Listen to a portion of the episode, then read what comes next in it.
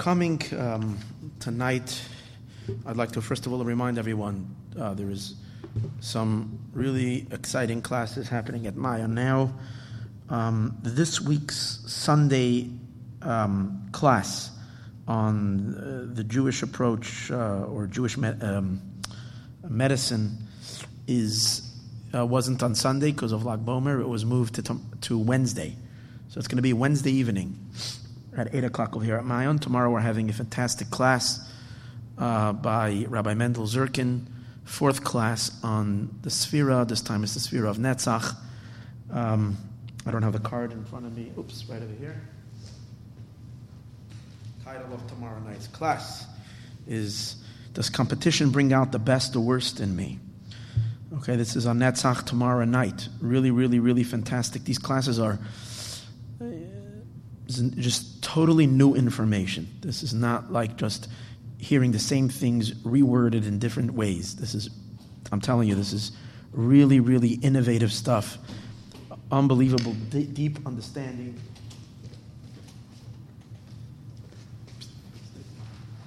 For those who want to have a better understanding of the human psyche according to Torah, according to Chassidus, and how to uh, improve yourselves, this is a class. This is a must. Okay, so this is Tuesday night, tomorrow night. Um, and Rabbi, the Wednesday class this time is going to be on healing the soul, a non traditional approach to mental illness and addiction. This is going to be, no, I'm sorry, that's not this one. That's the next one. This is Wednesday, is going to be, and you shall truly heal what you can do when you do get sick. So, and he's doing demonstrations. Th- th- These are high quality classes, both of them. So, again, tomorrow night and Wednesday night. The next one is going to be next week, Sunday. Okay. Um, I'd like to thank uh, the sponsors for tonight. Uh, the Shiur sponsor was in honor of the birthday of Dara Dinor.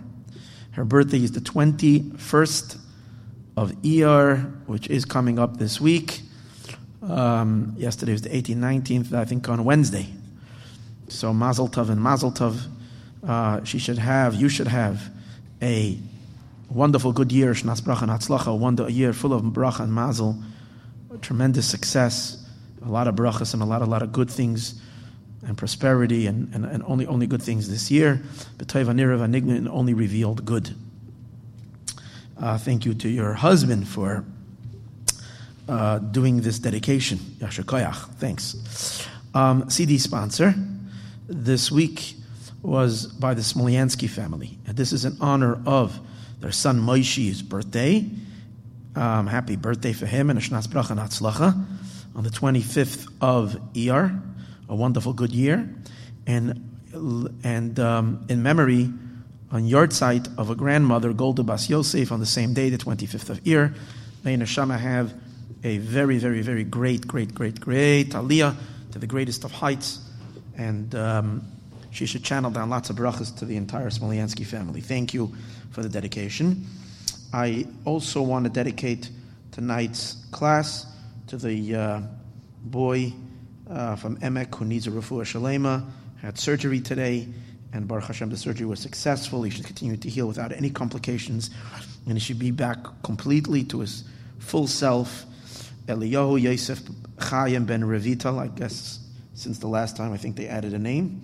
Eliyahu Yosef Chaim ben Revital, may he have a complete and total refuah shalema uh, amongst all the ill of Israel. And may it be now mamish a miraculous recovery. Okay, all that being said, we're ready to learn. Um, this week, um, we had, we celebrated an awesome day. Um, and that's Lag B'Omer. And we had great festivities. I want to thank the community for coming out joining us on this powerful, powerful evening of song and dance and simcha. It was really, really, really special. I also want to thank all those who helped in some way, participated financially um, in the bonfire. That the Sadigetter Rebbe was the one who bought the schus to light the hadlaka in Meron. And he said that when they light the hadlaka in Meron, by Rav Shimon Yochai, hundreds of thousands of neshamas have an aliyah during that time. Souls that were like wandering, that can't. And in that fire, they're swept up by, by that fire, and it pulls and it elevates these neshamas. And it's to me clear that we lit that magnificent, beautiful fire. And I want to thank Rabbi Kestenbaum, unbelievable the way he put that thing together over here on La Brea. Uh, it also brought an aliyah's neshama. I don't know, this must be, who knows, neshamas that are floating around over here in the streets of LA. This is not Eretz Yisrael, but uh, souls from, from who knows when that are that could be stuck. And we light a fire over here, we don't even know what kind of teva, what kind of favor we do to our neshama, to the souls. What's the connection of our Los Angeles fire to the fire in Meron? So that too, you want to hear something really fascinating. See, everything is so exciting. It's really exciting. You just have to be open to these little things. So Hashem gave me this chus that someone came over to me uh, Rabbi Kessin, and he by the event, and he told me, Rabbi Wolf, do you know that what's the latitude of Meron? Rabbi Shimon Bar Yochai, the latitude. So he says the line that goes right across Meron Mountain is number 33. It's the latitude 33. That's the latitude of Meron, and um, which is amazing because Meron, Lamed Gimel, Lag B'Omer, Rabbi Shimon Bar. And he says, well, you continue further down on that same line, it goes right through Los Angeles. So there you go. This is awesome. We connect. We have a special connection here at the very, very, very, very corner, chutza, chutza, at the very most external place. We have a connection to Rav Shimon Bar Yochai. So our Lag BaOmer thing is significant, important, and wonderful. So it's just to uh, thank everyone. We're going to talk about Rav Shimon Bar Yochai tonight and his relationship to this week's parsha even though one will argue and say, well, Lag B'Omer is over already, why are we busy still with Rav Shem? The answer is that any yontiv is not completed until Shabbos. Every single event that happens during the week reaches its elevation on the following Shabbos. Because Shabbos is the elevator of the week. Simply to understand, imagine the six days, every day, at the completion of the day, the day doesn't go away. The day stands when Sunday is completed, Sunday moves to the side. It doesn't go anywhere. It stays somewhere down here. And Monday comes in. When Monday is over, Monday goes into the file, and Tuesday unravels in front of us. And we experience Tuesday. And when Tuesday is done, and all of the deeds that we've done on Tuesday are all wrapped up in Tuesday, Tuesday folds itself up and goes into the third, the third page in the file, and, uh, and Wednesday unravels. And so it is every day of the week. By the time you get to the end of the week, all six days of the week are standing. Comes Shabbos, and they all enter the elevator. And Shabbos is this elevator that elevates the whole week. That means that we haven't completed the stimuli and bringing down the blessings until Shabbos. When Shabbos comes, the bracha that you have from dancing Motzei Shabbos and connecting to Reb Shem Yochai, and the real release of that energy will only be released in your neshama on, on Shabbos, and the blessings will come down on Shabbos from the mitzvahs that you've done during the week, because the the time and space, but time rises up to its source on Shabbos. The next week is like Hashem recreates the world, a new time, because Shabbos is above time. So time is elevated to a place beyond time. And then the next week, uh, time begins over again. It's the first day. That's why we say Hayom Yom Rishon. It's the first day, as if there was never a, a day before this, because time is regenerated on Sunday, and previous week of time is elevated on Shabbos.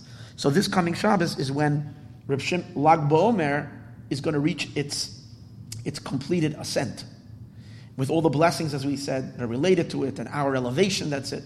So Lag BaOmer energy is very much still here. The hero of Lag BaOmer is both Rabbi Akiva and Reb Shimon Bar Yochai. Um, we're going to focus on Reb Shimon Bar Yochai tonight, on his energy and in his, connection to this week's parsha. Um, first of all, just a word about a yahrzeit.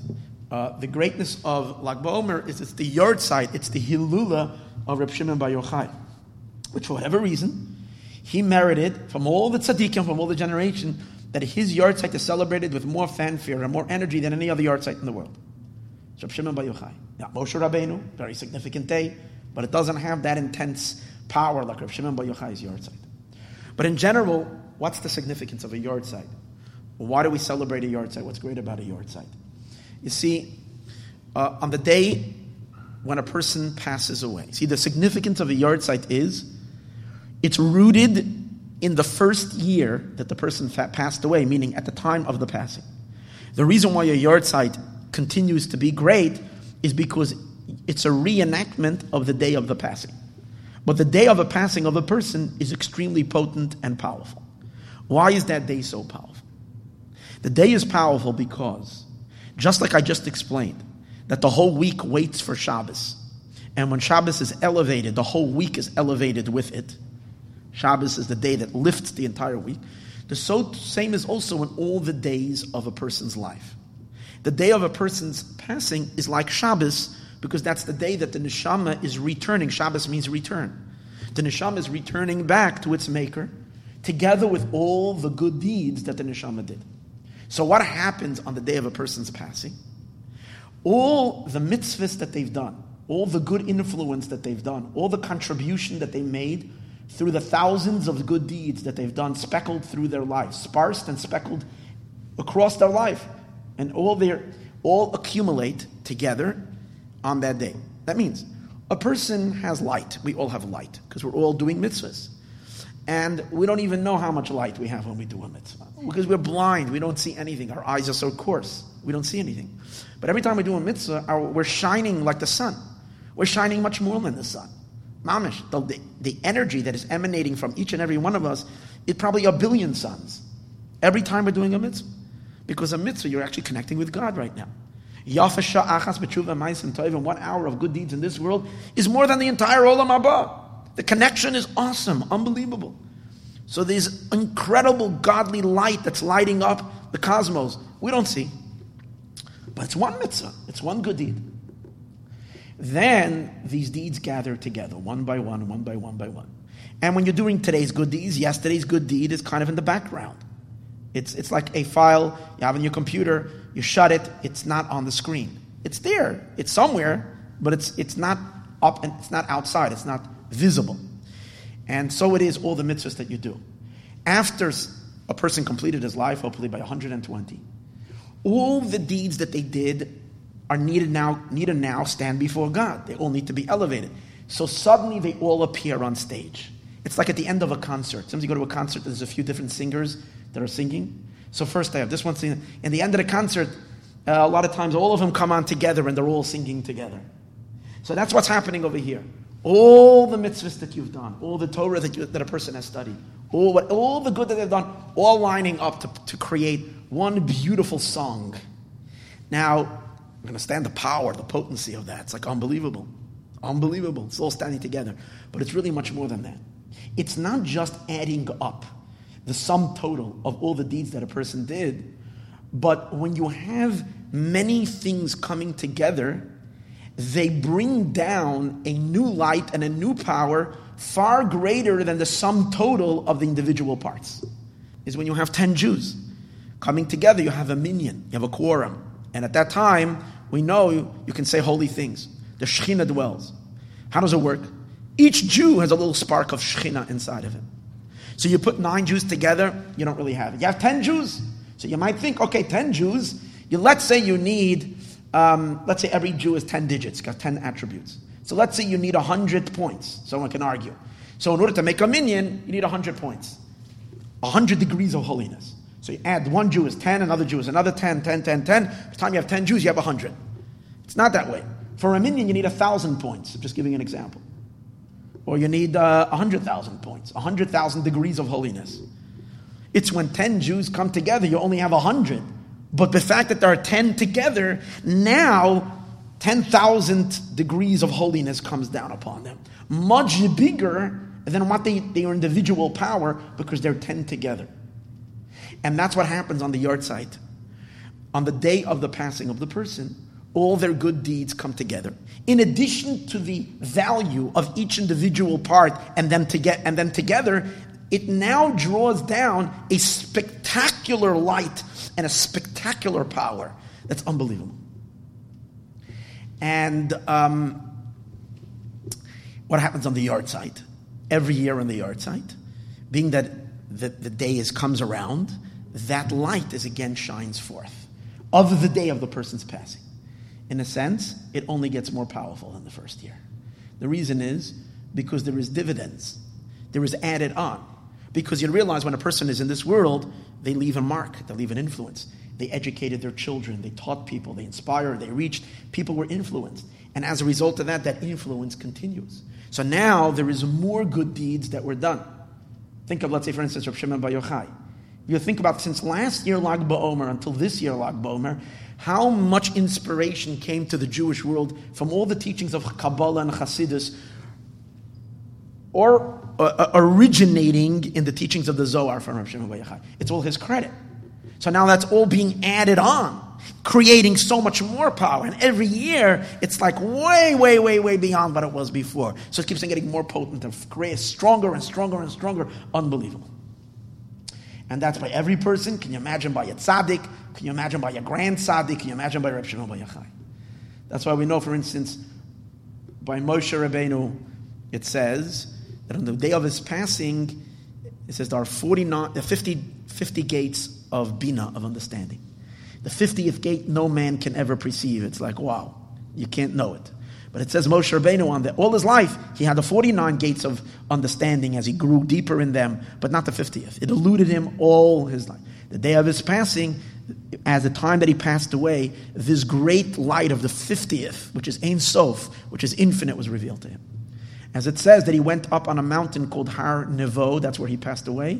And the word Nevo, the Arizal says, means Nun Bo. The 50th is in this mountain. So Moshe Rabbeinu ascended to the 50th. Why? Because the day of his passing, again, all the work of Moshe Rabbeinu was now accumulated together to stand and create this magnificent brightness.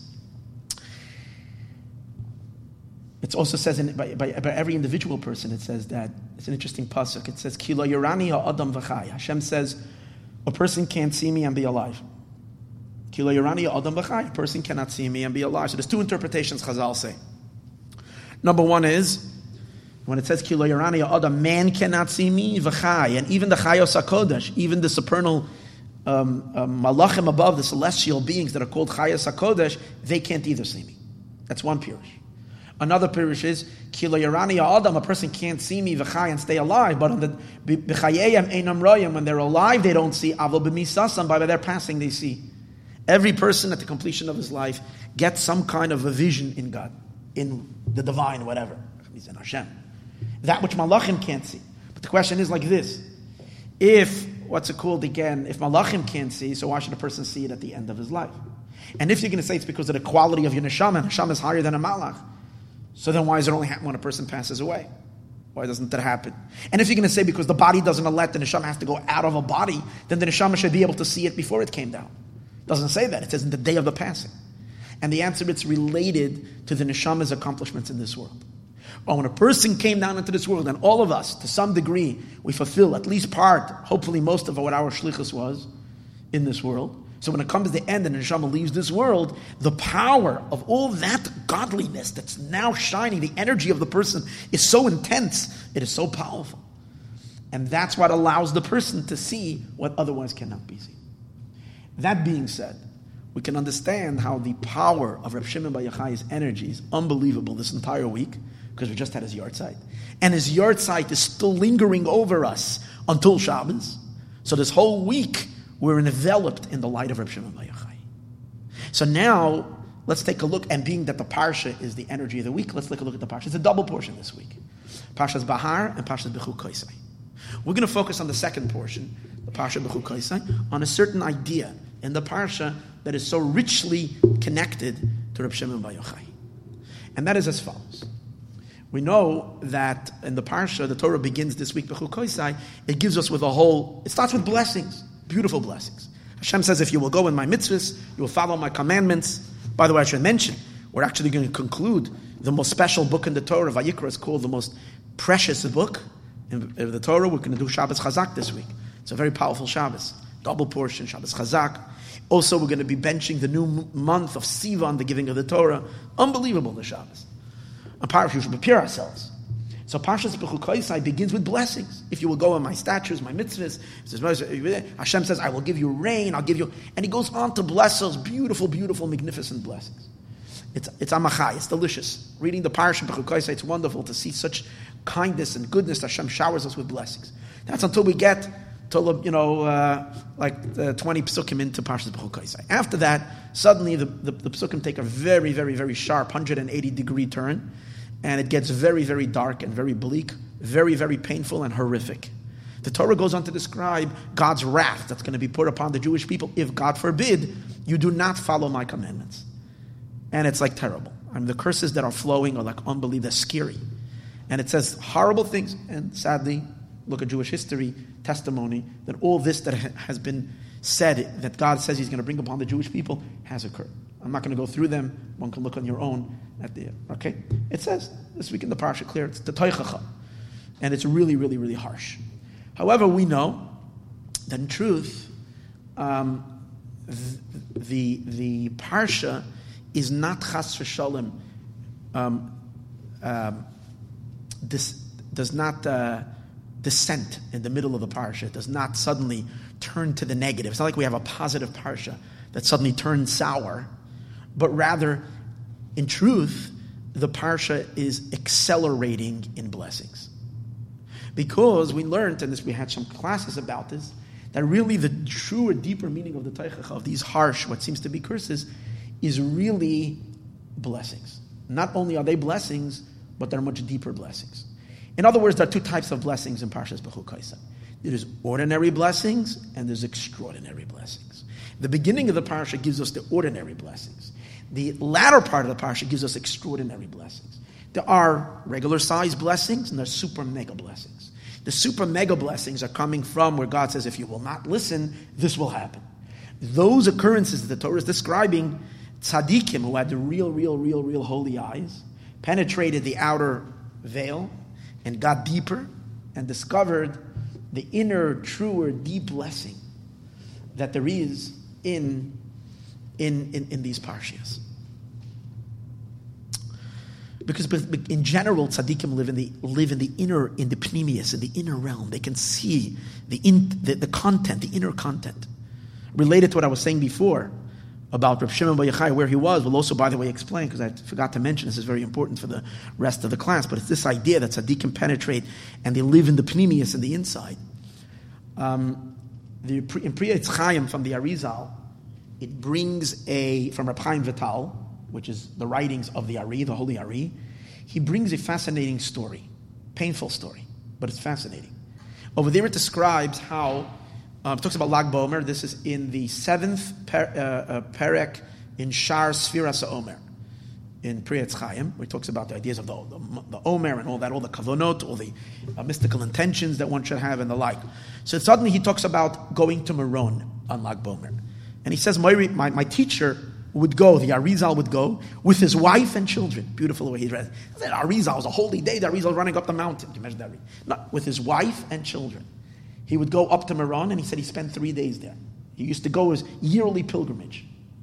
And when he went there, um, so Reb Chaim Vital says that so and so, Reb Avram Halevi, related to me a story that happened with him, which was sad. And that is that this, this fellow who was a student of the Arizal, a colleague of Reb Chaim Vital, can you imagine a giant of a giant, used to every day um, say a passage in davening called Nachem. Nachem is what we say on Tisha B'av. We added by Mincha. It says it, it, the translation of it is comfort. We're begging God to comfort Jerusalem because we realize the destruction of the Beis Hamikdash. Our hearts are bleeding. We're crushed. Yerushalayim is in shambles. The people they still they the governments in the world still think that they're the ones who are going to decide. They're the ones who are going to decide. They're the ones who are going to decide Jerusalem, the fate of Jerusalem. If we're going to move the embassy there, we're not going to. Okay, the truth is, let them. They can decide if they want to move the embassy there or not. That's not the issue. But the Jerusalem is the Jewish capital. It's, it's what the Abishter has decided. Poi Eshev, this is where I will see, I will sit because here is where I, I, this is my desirable place. But in any case, I'm just getting carried away. Yerushalayim is is, is, is, is destroyed and the glory of God is this Rabbi Avram Levi felt the pain of the churb, of the destruction, the churban of Beis Hamikdash so strongly that every day he needed to, he needed to, he needed to be comforted. He couldn't, he couldn't live his day. So every day by Shemona Esrei, he would plead. What we say at Tish, now we're not allowed to say it every day. He says it every day. How is he allowed to do it? Mil Shemona Esrei?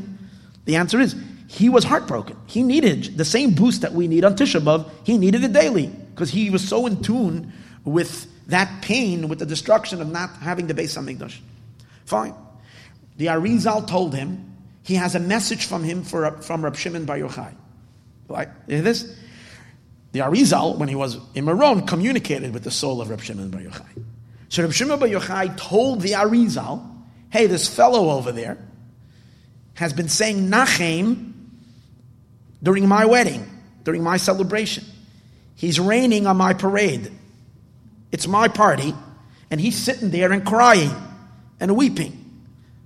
Tell him that if he's looking for comfort, he will have comfort. I mean, he didn't say exactly those words, but that's the idea he said to him.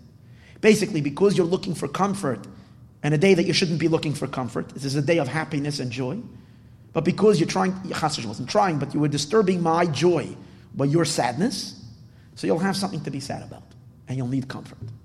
That year, Nabach, this person's son passed away and he was sitting Shiva and he needed to receive comfort. Very, very harsh story. But what it does tell you is that um, Rav Shimon Bar Yochai is upset. He's upset that this student of the Arizal was mourning on Lag B'Omer. Which really, really one can ask. I mean, so what's wrong? What did he do wrong? He's mourning. Why is he mourning? Out of, out of sensitivity. I'm not crying. I thank God walk around and I can enjoy my lunch very well, even though the Beis Hamikdash is destroyed. This person couldn't. He was in pain. He needed comfort. He felt his pain even on Lag B'Omer. So why are we complaining? Why is he being punished? So the answer is, based on what we had said before, on the day of the tzaddik's passing, the energy of the tzaddik is extremely intense. That energy is so palpable of the tzaddik. Rab Shimon Bar Yochai is. And when you're feeling Rab Shimon Bar Yochai's energy, there's no room for mourning. Why not? The Beis Hamikdash is destroyed. Whether it's Rab Shimon, whether it's Lag B'Omer or not Lag B'Omer, Yerushalayim is still destroyed. We don't have a Beis Hamikdash. So here's an interesting idea.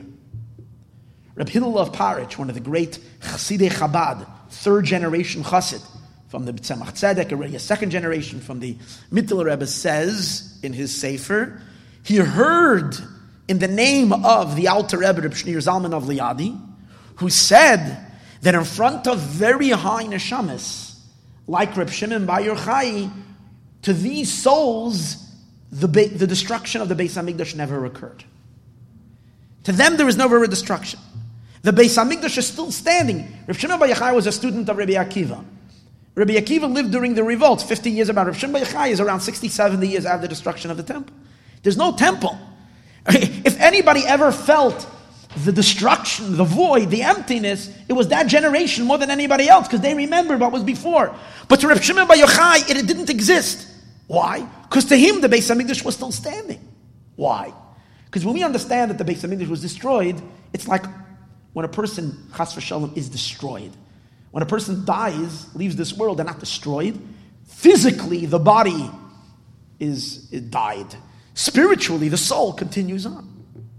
We who live in the outer crust of existence, to us, physicality is real. The spiritual element of it is not. It's, it's not, not so palpable. So thus we don't see a Beis Hamikdash. But the tzaddikim, they tune into the deeper. Now we understand also that if the physical Beis Hamikdash was destroyed, the spiritual Beis Hamikdash was also destroyed. Because if the spiritual Beis Hamikdash would, would have been destroyed, then the physical would not have been able to. True. But even if that's true, we understand there's levels and levels and deeper and deeper and deeper level. There is a certain inner, inner, inner, inner pnimius where there's no destruction. Just like we say in a Jew, no matter how much externally a Jew can become influenced by external impurities and defilement, there's an inner, inner, inner point that is always holy and always godly and always devoted. So the same as in the Beis Hamikdash, there's an inner, inner, inner place that hasn't changed, that is just as present as it always was. It's there, and Reb Shimon Bar Yochai is living in that dimension. So to him, there was no destruction. So you're going to ask, very nice. To Reb Shimon Bar Yochai, there is no destruction. But this Reb Avram HaLevi is crying. Why? Because he's not living in that dimension. He's living in a dimension of what? Where there is a destruction. So what do you blame him? And the answer is, since it's Reb Shimon Bar Yochai's day, Reb Shimon Bar Yochai elevates us to his place. And this student, he was a student of Rabbi of, of, of the Arizal, I guess he had it within his capacity to have this meditation and this understanding that in front of Reb Shimon Bar Yochai there is no churban, there's no destruction, and that he can now be lifted by Reb Shimon Bar Yochai and not be in that zone of darkness. And that's why he was punished. You have to say that he was able to come out of it. If he wasn't, then he wouldn't be, have been punished. He was punished because I guess he did not, he did not um, um, uh, um, Uh, oh, uh, not accept, he did not uh, um, tap into the, the, the, the Lag B'Omer experience the way he should have, and he could have, but he didn't. What am I just saying from here? There is another zone. There is a zone where you live in the inner, inner reality, and in the inner reality, there's no curses, there's no negativity, there's only goodness. Because in the inner, inner, inner point, there's only Hashem, and Hashem is good. All kinds of negativity only happens on the outer layers, not in the inner, inner layer. Reb Shimon Bar Yochai is living in the inner layer. And therefore, when you take a look through the eyes of Reb Shimon Bar Yochai and his students, these great mystics and saints, when they looked at Parshas Bechukoisai, they did not see in any way any curses. They only saw blessings, but not ordinary blessings. They saw extraordinary blessings, deeper blessings. So, what does that mean? We're soon going to see. I'm just going to give, I'm going to point out to you one, one example. I, we've learned a class last, a uh, few years ago where I've discussed a few of the psukim of Parshas Bechukoisai, and I've given then over from Rav Shneur Zalman of Liadi and Likkutei Torah, and where he discusses this idea of one of the psukim of this week's parsha that talks about the horrible hunger, famine that will be, and the people will break bake bread ten women will have to break bread in one oven, and the bread will be of such pure, uh, pure, pure quality that it will collapse. And then they will take the little crumbs of it, and they will have to put it on a scale and divide the crumbs. And even then, you'll eat it, and it will not satiate you. So we discussed the deeper meaning. It's a beautiful class. It's an unbelievable idea. It's worth listening to it again. But anyways, I'm going to share with you another teaching. And by the, by the Hasidic Rabbeim, by the great masters of soul, there you see that they, they, they look at these psukim and see a whole different reality. Here's a short little pasuk um, from, uh, the, from the parsha, pasuk Chav Beis. And let's read the pasuk first, and then I'll give you the mystical interpretation. Let's crack the outer shell of the curse and see the inner hidden disguised blessing that's here. It says like this in the pasuk. V'yishlachti b'chem es God says, I will send, I will incite upon you the beasts of the land. Vishikla eschem, they will devour you. They will attack you, they will devour you. It's pretty bad, right? Beasts, God generally keeps the beasts in the wilderness. Lion, tigers, bears, wolves, keeps them where they belong. Here, like we saw by Mitzrayim, Hashem let the beasts out from their jungles or whatever they were and attack the Egyptians. God says, I will do that to you, to Israel, chas v'shalom. The shikla eschem, they will devour you. The chrisis behemtechem, they will cut down your animals. They will kill your livestock. They meet to eschem and they will diminish you. We're talking about a lot of people being killed by wild beasts to the point that the pasuk is saying eschem. They will cause your numbers to diminish. You will have less people will be noticeable. The community has shrunk because people will be killed by the wild beasts. And as a result of that, v'nashamu darchechem and your ways, your roads will be desolate. Two reasons, I guess. Number one, there's less people, so there's less people on the roads. Secondly, everybody's terrified to go on the road because you never know what kind of an encounter one is going to have by some wild beasts. That's the what it says in the pasuk. Now let's put on the holy Ruzhiner's glasses. Tzaddik of Ruzhin, who, as Tzemach Tzedek said, that when the holy Ruzhiner says Tehillim on Shabbos, he sees the entire the entire world is open before him. Everything he sees. So uh, take a look how the Ruzhiner looked at this pasuk. Suddenly, It's so simple, it's so in the pasuk, but yet it's a whole different interpretation.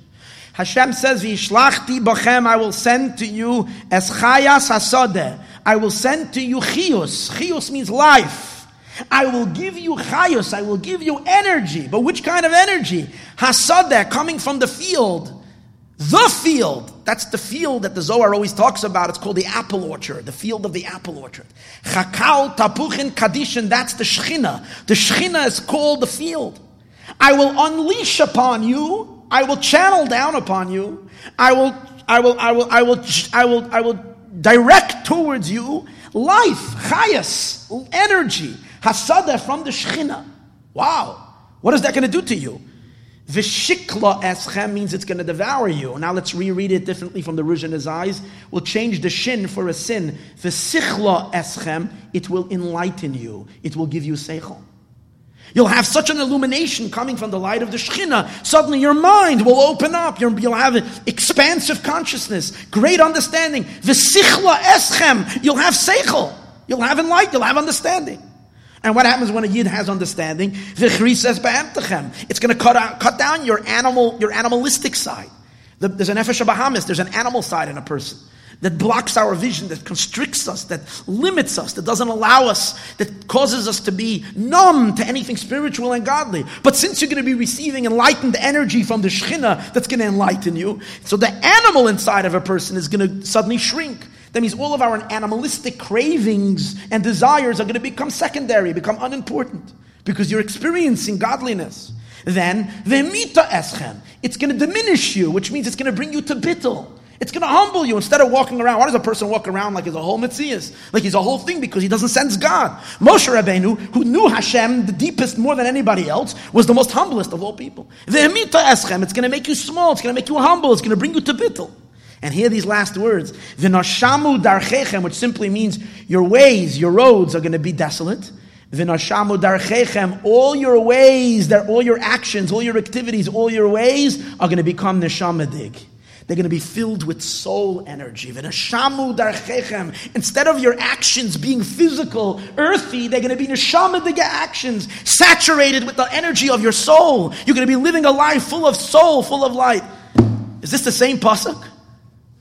Is this the same pasuk? It's the same pasuk. It's the exact same pasuk. Now let me ask you a simple question.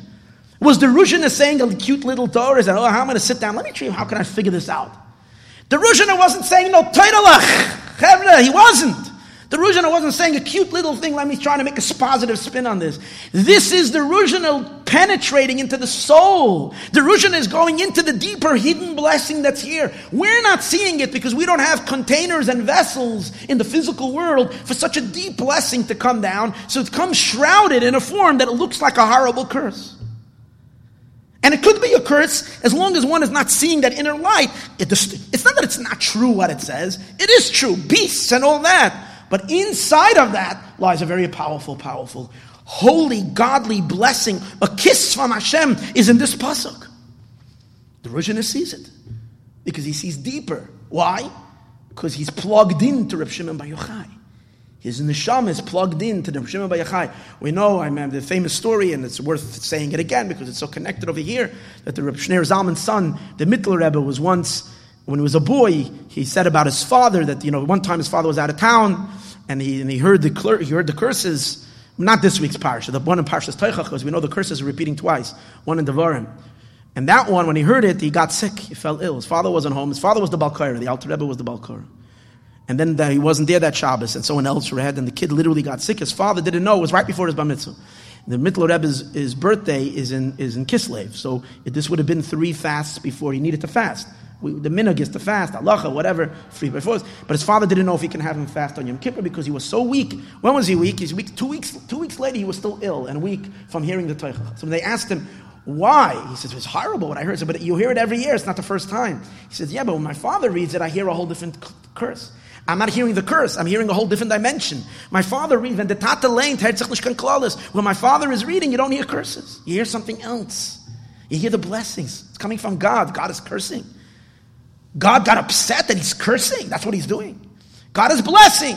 It's a higher blessing. So we're not, we're not, we're not, mar- we're not vessels for that blessing. But the power to penetrate and to uncover and reveal the hidden blessings that are there is really coming from Reb Yochai. So the, the original story, where we find this, that, that, where do we find such a thing that there can be an external form of a, of a curse, but inside is filled with blessings? So the Gemara tells a story, and I mentioned this again in the share that I give then. I'm not, only, I'm not going to tell the story, uh, I'm going to do it very, very short, very brief. So it says like this the Gemara tells Mesechtes Moed Katan Dav Tes, page 9 in Mesechtes Moed Katan, that Rav Shimon Bar Yochai once sent his son, Rebbe Lazar, to go receive um, a blessing from two people. One of them was Yehuda ben Gerim, and the other one um, I don't remember. It's, a, it's, a, it's, an interesting name. Nitai something or something like that. Uh, something with a, yeah, something like that. I don't remember his name. And he said, go get a blessing from them because they are Anshe Tsura. They are men of, they are spiritual people. They are higher people. It's interesting. One of them is Yehuda ben Gerim. Yehuda ben Gerim is the one that Reb Shimon Bar Yochai turned him into a pile of stones, uh, of, of bones. Because he was the one who, who, who went and told the story that Reb Shimon Bar Yochai spoke against the Romans. So this is, this is one of them. But meanwhile, he wasn't, he wasn't just a regular guy. He was someone of a man of stature that he sent um, his son to get a blessing from him. His son came, and they first they had a halachic discussion. Then they asked him, "So why did you come?" He said, "My father sent me to you." Why did he send? He wants. He asked, "I should ask you for a blessing." So they told him like this. They started giving him a whole list. Uh, they started uh, gave him a a a, uh, a whole a whole load, a basket of what seemed to be horrible curses. Because he was terrified. So they told him just quickly, they said that you should plant and you shouldn't cut. You should take in, but you shouldn't take out. You should take out, you should, you should give out, you should invest, but you shouldn't bring in. Your, um, you, sh- you, you, your house should be destroyed, but your uh, temporary dwelling should be settled. Your house, your permanent home should be destroyed, but your temporary uh, dwelling, that's where you should. You shouldn't see the new year. I mean, things like that. So he, he comes back to his father, and his father took one look at him and he saw that he doesn't look good. He said to him, What happened? He says, Well, not only didn't they bless me, but they pained me. He says, What did they say? So he, he told them what they said. He says, Shimon Wait. He says, They gave you very, very big blessings. And he started explaining when they said you should sow, you should plant, but you shouldn't cut, it means you should have children, but you shouldn't bury them. You shouldn't cut, you shouldn't cut these, the life of Chas v'shal. You should give out. They thought when it says you should give out and, and, and, and not take in means, I'm sorry, you should bring in and not take out means you should buy, you should buy merchandise and not being able to sell it. A lot of times people buy stuff and then they get stuck with all the stuff. So he said, no, you should take in and not be able to sell means that you should take daughter, you should your sons should marry girls. You should bring these girls in to your house. And your sons shouldn't die so that these girls should have to go back out. That's what he meant. Should go back home to their father's home because your sons died in their lifetime. And then when he said you shouldn't see the new year, means that your wife should live a healthy, long life. So you shouldn't have to have a new year, I mean you shouldn't have to have a new Shana Rishona. Because when every time a person gets married, he's supposed to have a, a one year period of special with his wife. So your wife should, your current wife should stay alive. You shouldn't have to have a new Shana Rishona by marrying another woman. And then when he said to them, um, your house should be destroyed, but your, your, your, your temporary dwelling place should be built up, what he really meant was that your, your grave, which is the permanent house of a person, that should lay desolate and destroyed. And your temporary dwelling, which is your place that you live, should be inhabited. It means you should live a long life. This is what he said to him. So, um, what happened? Oh, so, so the Maharsha asked the question. The Maharsha, one of the great commentators on Agadata, the Agada, whenever the, the Gemara talks Medrash, says, why couldn't they just, if they, why, why, why, they, why are they making this monkey business? why are they, why are they doing? So the Maharsha says they were purposely speaking in riddles because they wanted to sharpen him. They wanted to see how sharp he is and if he can really uncover what they really meant. I, I guess based on that, he failed the test. But but um, the Tzemach Tzedek in Likutei Torah gives little footnotes on his grandfather's writing. He said, based on what my grandfather said about the whole tochacha, the whole curse, that it's not a curse, it's really blessing in disguise. They're coming from a very, very high place, and they cannot manifest in a very open way because we can't really, we don't have the vessels for them. So therefore, they're coming to us and are shrouded in these curses. So he says, based on that, we can understand. When these, when he, when Rav Shimon Bar Yochai sent him to them to get a blessing, it's not that they're just saying blessings. they, they were reaching up to a very high place to draw down something, some powerful energy. That energy, because you can say, I don't understand. In the end, um, we understand what they meant. They were blessing him. What, what were they blessing him with? They were blessing he should live a long life. What else did they bless? That he should have children, and the children should, should be healthy and they shouldn't die. And his daughter in law should live long, and his son should live long. And that he should, right? And his wife should, should live long. No, these are such, such big blessings. They're big blessings, but, you know, so many people give blessings like this all the time. You should be gesund. We go to a birthday farbringen and you ask, give me a blessing. And everybody gives wonderful blessings like this. They couldn't give a wonderful blessing like this. The answer is there's a depth over here. When he sent it to them, what is a blessing? A real blessing is that the person who's giving the blessing goes up to a spiritual place where there is certain energy, and they draw that down, that, that power onto the one that's being blessed, that that should come down. Now, when a, ordinary blessings, you're going up to a certain place, and from that place you're drawing the blessings. No, that place is the energy of that place is something that can be received in containers, in ordinary containers. So the blessing can come down in a constructive, revealed, open way. But sometimes what they were doing was they were going on up to a very, very, very high place, to a place where the energy is so intense. And you're bringing down that intense blessing. So the, there's no containers that can facilitate that. Because there's no containers that can facilitate that, they had to, so what they did was they created these, they, they, they brought, they, but they didn't want to forfeit it. So they brought it down, but they brought it down in, in the opposite of blessing. So it's not containers. And only in the opposite, in that intense, horrible things that they said, can this energy be contained. But really, their intention was the blessing. But if that's the case, then you have to ask a simple question. If these are such deep blessings that cannot reveal themselves in this world, so how does Rav Shimon Bar Yochai say, hey, what are you talking about? These are all blessings. And he just goes, pop, pop, pop, pop. He pops them all and reveals the blessing. How's Rav Shimon? If we're saying that what? That down here below there are no containers to be able to receive such intense light, and therefore it has to come down, and this is no other way. Because if there was another way, they could have given him a blessing. Why they have to give him a curse? So how does Rav Shimon Bar just come and go just like this? And, and, and, and, and, and, and just and, and, and magically remove the curses and reveal the blessings?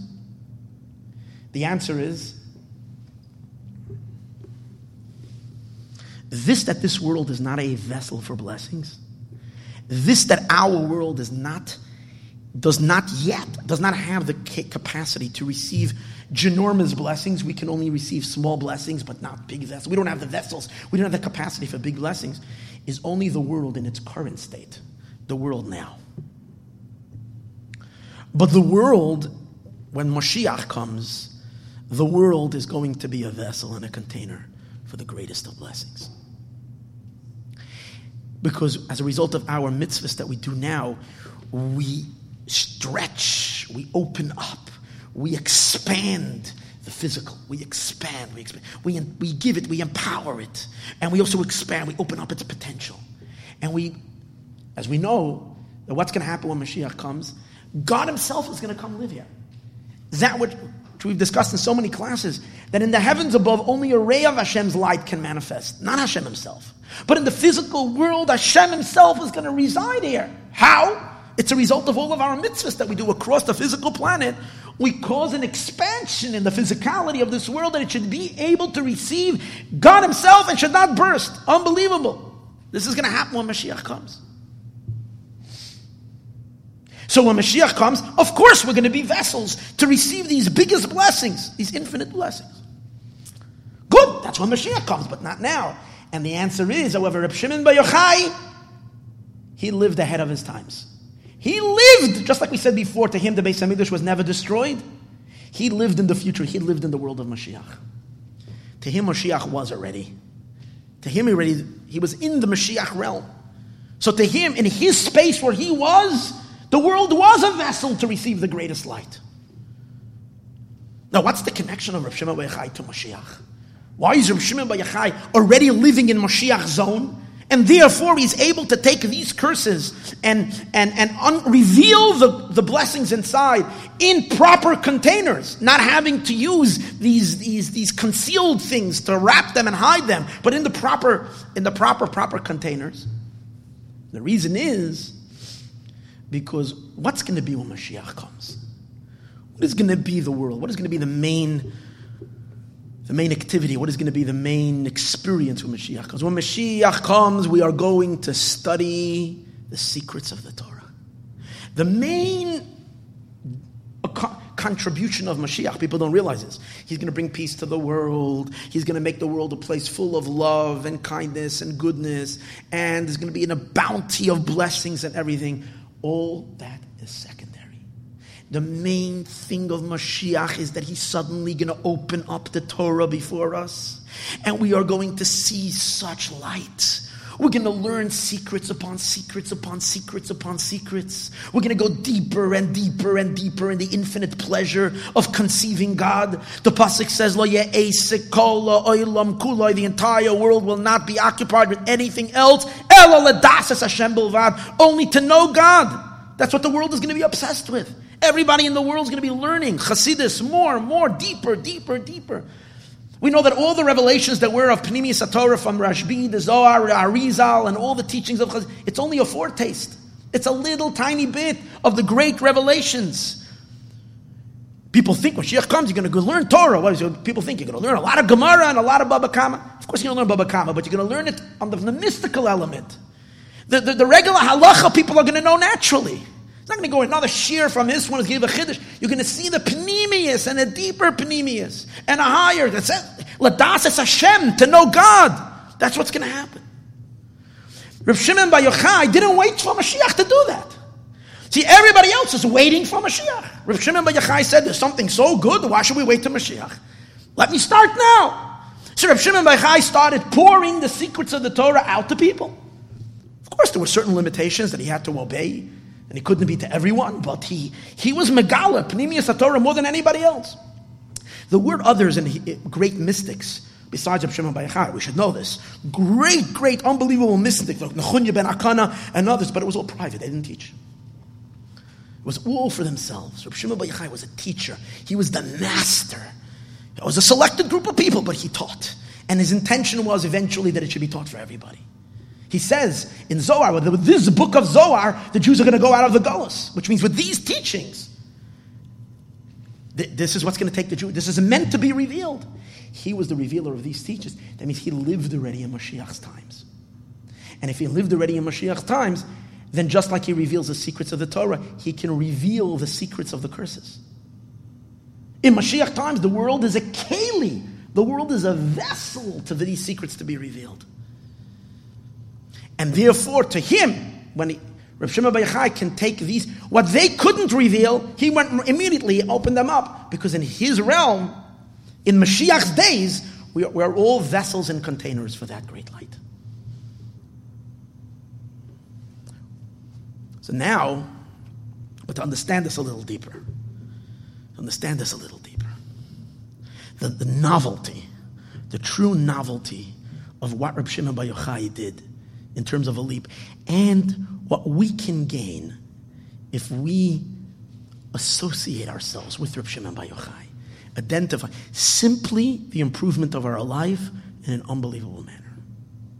Let's take a deeper look in the idea that we discussed earlier in the blessings that are in skies and the relationship to us today of how we can unlock those blessings. So, when we say that the curses are a blessing of the skies, we have to realize that the curses mean all the hardship that we experience in our lives. Galus in general brings upon a situation where life is difficult and harsh. And then everybody in their own individual life has a, what we call a pekel, has a, a, a, suitcase, a small suitcase, a bigger suitcase, whatever it is, a little bag of hardships, a smaller bag, some a little bigger bag difficulties, hard things, painful situations, trouble, things that causing cause cause us distress.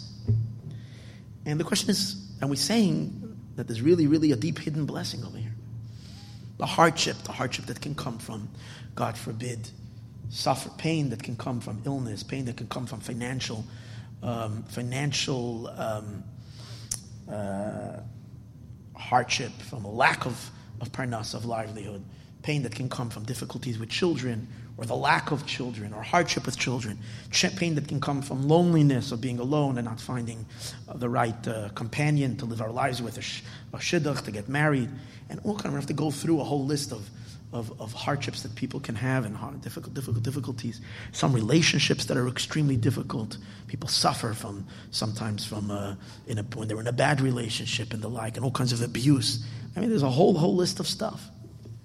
And the question is, which cause pain and a lot of pain. How do we deal with this? So the book of Tanya has three methods in the book of Tanya. He addresses suffering in three places. And here, what I would like to show you is at the end is the novelty of Reb Shimon Bar Yochai. See, in Tanya, in chapter 26, Tanya is the manual for to living a life on a deeper plane, on a higher level. You want to live a deep, you want to understand who you are as a neshama, what you are in this world, and be able to live in a deeper, higher consciousness in a more real way. So that's the book of Tanya. So it addresses all aspects of life. And, and in three places, he addresses suffering, human suffering. In one place in chapter 26 in Tanya, very worth Parak learning, over there he discusses that when a person encounters any kind of uh, pain or suffering, one should not allow it to make a person sad and depressed, but quite on the contrary, one should accept these hardships with joy. How does one do that? Gamzulatova. This too is for the good. And he reveals in a bombshell of a secret. He relieves a bomb, an unbelievable revelation. Something so, so important. It's the idea that I just discussed with you, but the way he describes it over there is that really from God no bad comes out. There's only two levels of good.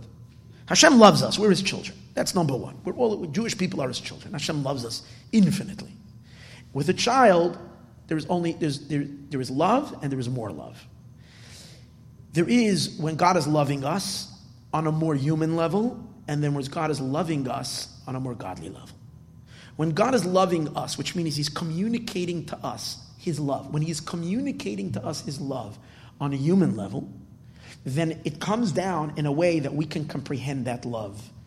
And we can see how he's loving us because he's taking care of us like a father. He's taking care of his child. He's feeding him. He's making him comfortable. So when God is giving us goodies, good things in life, we have parnasa, thank God, we have a family, children, and things are working out well, and everything is working very nicely in our life. God is communicating it to us in a manner that is humanly comprehensible. But then God sometimes shares with us communicates to us a far more intense love He's loving us on a level that's purely godly, infinite and boundless. And he doesn't want to water down the love that we should be able to comprehend it. He wants to share the love with us on a level that is that, that only that's very intense, that's extremely godly. And when he extends to us, when he reaches out from that high place, that love is so intense that it burns us. And it comes down as a painful experience in, in, in, in the words that he uses, he says in the Tetragrammaton, there are four letters in the Yud K Vav K in Hashem's name. There's four letters. Yud K Vav K. He says that whenever Hashem is giving us goodies, a good life, good things in life, you should know that those blessings are coming from the latter two letters of God's name, the Vav and the Hey of Hashem's name. When Hashem is giving us suffering, hardships, it's coming from the first, the former two letters of His name, the Yud and the Hey. And he says the Yud and the Hey of God's name is infinitely higher than the Vav and the Hey. So when Hashem is giving us goodness and kindness from the Vav and the Hey, it comes down as a perceivable goodness. But when Hashem is giving us goodness from a higher place, from then we're not, as we said before, we can't handle it, we don't understand it. So it comes down in a manner that we that, that it causes us ouch, causes us pain. And that's coming from the Yud K. That's why it says in the Pasuk, Ashrei Hagever, fortunate is the person, Asher Yasrenu, that he's being rebuked, he's getting Yisurim, suffering, Ka, from the Yudke, because all suffering is coming from the Yudke, from a hidden good. And just to give it a sh- short, quick analogy, as parents, we conduct ourselves with our children in two ways. we're always, we love them, so we want to be kind with, to them. Sometimes we give them, we show our kindness in a manner of a childish way that our children can appreciate the kindness. Sometimes we're giving our kindness and love to our children in an adult manner, but our children can't appreciate it. And usually, the goodness that we're doing to them on an adult level, not on a child level, is a much greater goodness than the goodness. When we take our child to a candy store because they deserved something and we go and want to make them happy and we pick them up a pizza and ice cream and candy, like the kid is like, My daddy is the best daddy in the world. My mom is like the best. Takes me for candies and this and that. That's nice. And you should be good to your children in a manner because your children need to know that you love them even when they don't have the understanding for a greater good. But when you um, uh, um, um, are rebuke your child, or when you keep your child home and don't allow them to play outside, uh, or when you don't take your child to the amusement park, but you, you make the child go to school. So now you're acting in a way that's because you know that the child needs to study and needs to learn instead of having that day off. The child thinks you're the worst person in the world for them not going but really, you're just being an adult, an adult and responsible because you love your child. And it's actually hard for you not to let them do so and so, but because you love them so much, you're overcoming your more uh, uh, uh, natural feeling of giving in to them and acting responsibly on a much higher level. The child doesn't understand it, but when they will grow up, they'll understand and appreciate the tough love and how much you really, really ca- cared about them, even when you were being strict, and quite on the contrary, precisely because you were strict. So the Alter Rebbe says an interesting thing. This Yudke level of goodness, today's days, it's not revealed to us. Today's days, when we experience this suffering, it comes to us as suffering. When Mashiach will come, he says, however, when, our, when we will all mature, we will be adults. It will be a time when our vessels will expand. Then the Yudke, the hidden good, is going to is going to be revealed.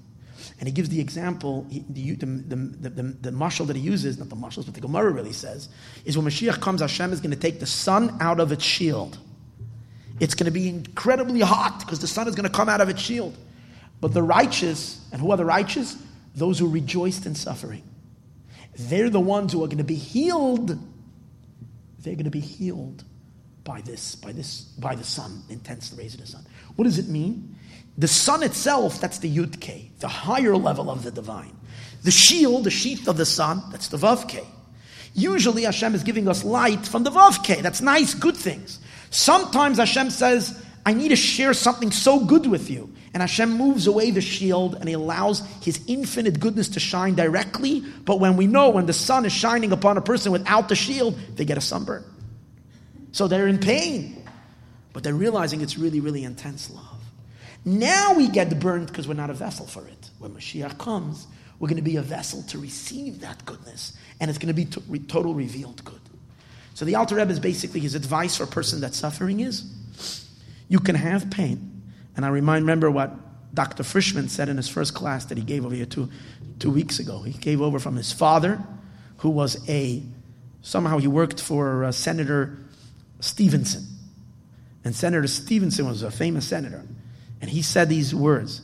He says, Pain is necessary. Suffering is not. It's a very, very deep thing. Similar to what the Alter Rebbe is saying. Alter Rebbe is saying pain, it's necessary. You're going to have some pain in your life. God is going to treat you sometimes to a higher good that you, can, that you, can, you can't understand. It's going to be painful, but you don't have to suffer. Because if you understand and appreciate the inner, inner meaning of what's going on, so the suffering goes away because you realize that you're really in God's embrace. God is loving me in such a deep way I don't understand. I want to say something. The Alter Rebbe is not preaching Chas v'shalom to people that are suffering. The Alter Rebbe himself, Rav Shneur Zalman of Liadi, lived a life. Your mamish can read his story and you see unbelievable what this man went through. He had so much persecution, so much challenge, challenge after challenge, difficulty after difficulty. He was locked away, he was in jail, he was persecuted by the Misnagdic world, and, they, and then he was persecuted by even the Hasidic world. His, his beloved daughter passed away, she gave his life up for his sake. Tsaris after tsaris, the man did not have one restful day almost in his life. He suffered tremendously. So he wasn't talking from Chas v'shalom and telling others to accept suffering. He was empathizing, but, but the Rebbe himself had gone through all this. And he's saying, Chevra, we have to wait it out till Mashiach comes to understand the goodness that's really there in the suffering. Fine. That's what he says in one place in Tanya. In the second place in Tanya, I have to do this quickly. he reveals a secret of how we can actually uncover the hidden goodness and turn it into blessings without having to wait till Mashiach comes. Over there in chapter 22, in, in the letters of Tanya, in the back, in chapter 22, he says another method. When a person is suffering, one should, should think about, a person should consider the following. Should consider the idea that over there the Alter Rebbe is complaining that Hasidim are coming to him with their physical problems. And he's saying, Why are you coming to me with physical problems? A Rebbe is supposed to be as someone who's going to guide you in spiritual matters. Matters of your avodas Hashem, service of God. Why are you coming to me with your problems, physical things? A Navi, even a Navi, he says, even a Navi, people, no. He says, even, you, you, even the greatest Chachamim in all generations, people didn't come with them physical problems. Only to a Navi. So therefore, why are you bothering, why are you coming to me with physical problems? Has this ever heard about? He says, but I but the reason is, he says, because people are you're, you're so pained because you're suffering, you have service in your body, and, and, and, and that physical pain that you're experiencing is making you not see things correctly. And the Alter Rebbe goes on to over there in the Tanya, and he says an amazing thing. He says that a person should consider as follows. He should consider as follows that if a father rebukes his child, wants to punish his child, or whatever reason, and the child, if he's not a, if, he, if he's a, silly child, he runs away and he's trying to run and hide and ask people to help him that his father shouldn't punish him. But if he has a wisdom and understands that his father really loves him and cares about him, and he knows he did something, and the father is going to clean him and help him, so then the child will face his father and accept the punishment. It reminds me of a beautiful story. I'm going to say it very quickly. The Holy Chadushe, the Sfas Emes, the great Gerer Rebbe, the Sfas Emes, was, and his grandfather was the Chidushei HaRim great, great Gerer Rebbe, the first Gerer Rebbe. And one time, the Sfas Emes was late in the morning for the learning session. It was learning that he used to learn very early in the morning. He was late. So his grandfather, the Chedush Harim, gave him, rebuked him very strongly. The boy sat quietly and he listened and listened and listened to the end, the complete rebuke. And then he told his grandfather, whatever, that the reason why he was late, which was totally legitimate reason, something of the night before, a whole thing, didn't sleep, I don't know, it was totally legitimate reason. So the Chedush was like taken back. He said, So why were you quiet? Why don't you stop me right away? You let me, I gave you 15 minutes. I'm showering. I'm, I'm, I'm, I'm, I'm, I'm, So he said, Well, you see, Moshe Rabbeinu, when he rebuked the children of Gad and Ruvain, that they don't want to go into Eretz Yisrael, they could have also said immediately, Moshe, we're planning to come help. It's not that we're scared, just that we want to come over here. We want to stay on this side. Over there, the, the, the story that the, the, the children of and Moshe Rabbeinu gives them, and they're quiet. And only afterwards they tell Moshe Rabbeinu, we're going to join in, in the war. Says, you should have said it right away. He says, but if you can hear rebuke from Moshe Rabbeinu, are you going to stop? And I was, if I can hear my grandfather rebuke me, am I going to stop you? In other words, that's such that's so precious to get rebuke from someone like to be. So the Alter Rebbe says when a person realizes that God Himself, an infinite, infinite, majestic, beautiful King, is scrubbing the filth he himself, he's not sending an agent. He himself is sitting and cleaning me up. I'm filthy and I'm dirty and I need a little cleansing. And Hashem is doing it. Like it brings a pasuk to that. And I'm going to run and scream and shout and accept. The Alter Rebbe says, accept it, accept it. So you're suffering. Realize it's because of Hashem's tremendous love. He's loving you so much. And quite on the contrary, the suffering itself should lead you to an understanding. You should say to yourself, if Hashem is loving me so much that He Himself is cleaning me, He's washing my soul, He's scrubbing me, even though it stinks and it's smelly, yet He's doing it Himself, how much more should I love Him? As a result of the suffering, not only am I tolerating it, I'm actually getting filled with love. And I'm feeling, wow, Hashem, you love me so much. And the Alter Rebbe says, when you have this love to Hashem, you know what it's going to do when you feel this love? It's going to cause Hashem's hidden love also to be revealed.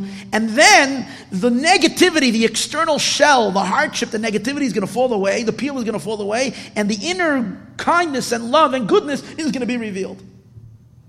So then I see over here the Alter Rebbe is really giving us an idea that we can actually bring about an end of suffering immediately. We don't have to wait for Mashiach to come that if we can love Hashem more after we go through something hard, that's going to cause that, that, that Hashem's love is also going to come to the surface and reveal itself, and the, and the negativity is going to go away.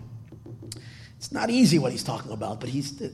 Then comes a third level, a third, a third parak, the eleventh chapter in in Laskil in in, in Igeres Hakodesh. Over there, he adds another idea. He says when a person is suffering, one has to consider as follows: that um, creation is happening this very second, he says. All of creation. There's no such a thing that the Abishta created a world And then somewhere, somewhere in the cosmos, you know, something is happening that went wrong. One has to realize that all of existence, all of time and space, and all of history of the past and all the future is being created this very second from absolute nothingness. God is right now inventing the world at this very second. Including in that is my headache. Including in that is my other chas my lack of parnasa. Including in that is my sad, my loneliness. Including right now, from absolute nothing, God is inventing this world. Now, God is inventing the world from His creativity, from His mind, that's rooted in God's infinite delight and pleasure. He's delighting in this magnificent creation that He's creating, which includes every part of it, including the suffering. So it must be that inside this suffering lies something so mystical and deep, so high, it's consistent with God's infinite pleasure. How, what, where, and when, I don't understand. You understand how a horrible pain can be connected to God's infinite pleasure? A terrible toothache that I'm screaming in pain? I don't know, but that's the truth, he says. Because we believe that God is creating the world from, any, from absolute nothing every second. So must when a person, so you can transcend the actual pain and realize that Hashem is right now so close to me, innovating my entire experience. So it must be good. And then he adds, and the only reason why I'm going through the pain right now, it's a test, and Hashem is testing me to see if I'm going to be caught up with my physical suffering, or am I going to penetrate deeper and say, I love you, Hashem, for just merely for you creating me, and I love you and I feel your closeness. I'm not, I'm not, I don't have time to explain the whole thing over here right now, but that's sort of the gist of it, is that a person is able, and when you're doing that, he says, once you realize it's a test and you accept that, that, that pain and, and, and, and, and, and, and don't become crushed but are happy even in the suffering, then once you pass the test, then the hidden goodness is revealed. What's the novelty in this teaching over what we said earlier?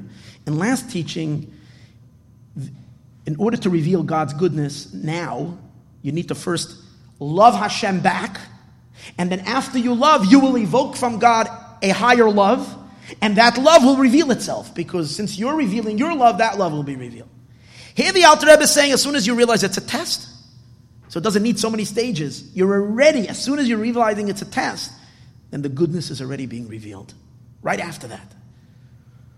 Okay, so he's giving you three, and again, these really, each one should be studied on their own. There's a lot to talk about, but I'm just going to conclude. All these three explanations are dealing with pain if we are living in the gullus world. What's the gullus world? Where the physical world is still an obstruction and a block and inconsistent with the higher godly world. And therefore, the spiritual higher goodness cannot manifest because of the limitations of this physical world. In the world of Mashiach, we don't need any meditations. In the world of Mashiach, everything is going to be automatically revealed good. You don't need any explanations because the world is then receptive to the great goodness. You don't need neither to wait till Mashiach comes, because we're living already in the days of Mashiach. You don't have to come to a love and then bring forth a love and bring about a change. You don't have to go through the of it, of it being a test and the endurance of that. From the very open, it's revealed that it's goodness. That's the approach of Reb Shimon Bar Yochai. Reb Shimon Bar Yochai's approach was that he immediately, when he saw the curses, he went and he flipped them over. As we said before, the Ruzhiner flipped them over. The, the Baal HaTanya did the same also in the Chumash. Meaning to say, the methods the, the, that Tanya is giving about dealing with hardship is as long as we're living in a golastic, constricted reality. If we connect ourselves to the tzaddikim, who they are already in, especially the tzaddikim who are teaching Pnimius Torah. They're teaching the esoteric inner part of the Torah. They're pouring light as if Mashiach is here already, because they're living already in Mashiach's reality. Then automatically, the goodness, the the hidden goodness that's in all the challenges and difficulties are revealed. The Gemara tells also of a story. I'm just going to conclude. I don't even know if I'm going to. Uh, I'm just going to conclude with a very quick story to see how Reb Shimon Bar Yochai is living already in that, and he's able to the chiddush over here. It's not only for himself, but also for everybody else. The Medrash tells a story that Reb Shimon Bar Yochai's students one time they they came to. Um, they, they, he had students, and one student went, went left the yeshiva, and he went into business, and he became a very wealthy. He traveled overseas, and he came back. He was a very wealthy man.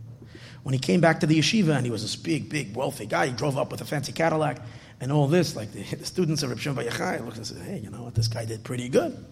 You know, where, and they were kind of envious of his wealth, not necessarily of everything that he did, but of, of his wealth.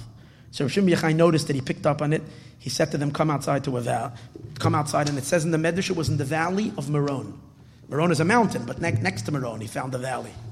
And Reb Shimon Bar said like this: "V'yispal and he davened, v'omer and he said, Bika, Bika, valley, valley, haimalu dinarei zav, be filled with gold coins, gold dinars." His chilu moisheches dinarei zav lifneim. In front of them, the valley began to fill with gold coins. He said, You're looking for wealth? Here's wealth. Amalayim Zov Atam Avakshin, if gold you want, Hare Zov, you have enough gold. Tulu Lachem, take! But know that whoever is taking now, you're diminishing from your future world. Because the reward is only later. Okay. But the fact that Reb Shimon Bar Yochai was able to just tell a valley filled with gold, why? Where is the gold coming from? The gold was coming from all the Torah they studied. It was their gold. It's only that what? That now our physical world and the spiritual blessings that, they con- that, the, that the Torah contains are not aligned with each other. Because there's a certain separation between the physical and the spiritual. The things are not perfect.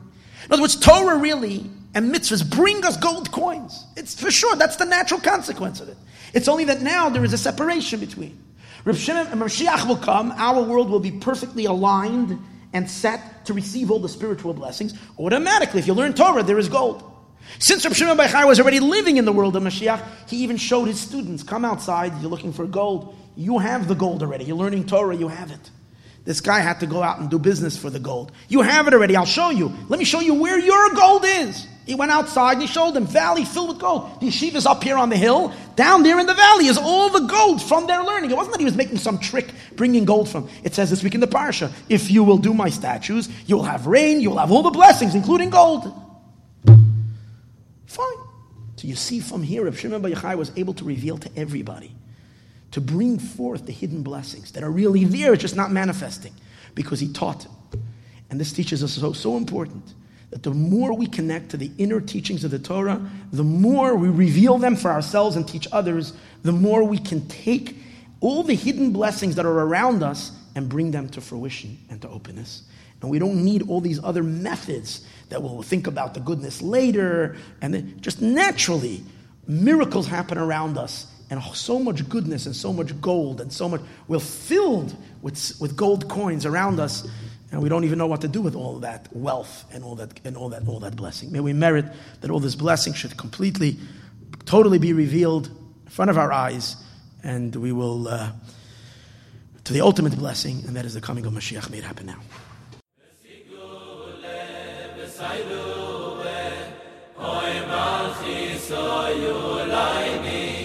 Oy vay vay, oy vay vay, oy da da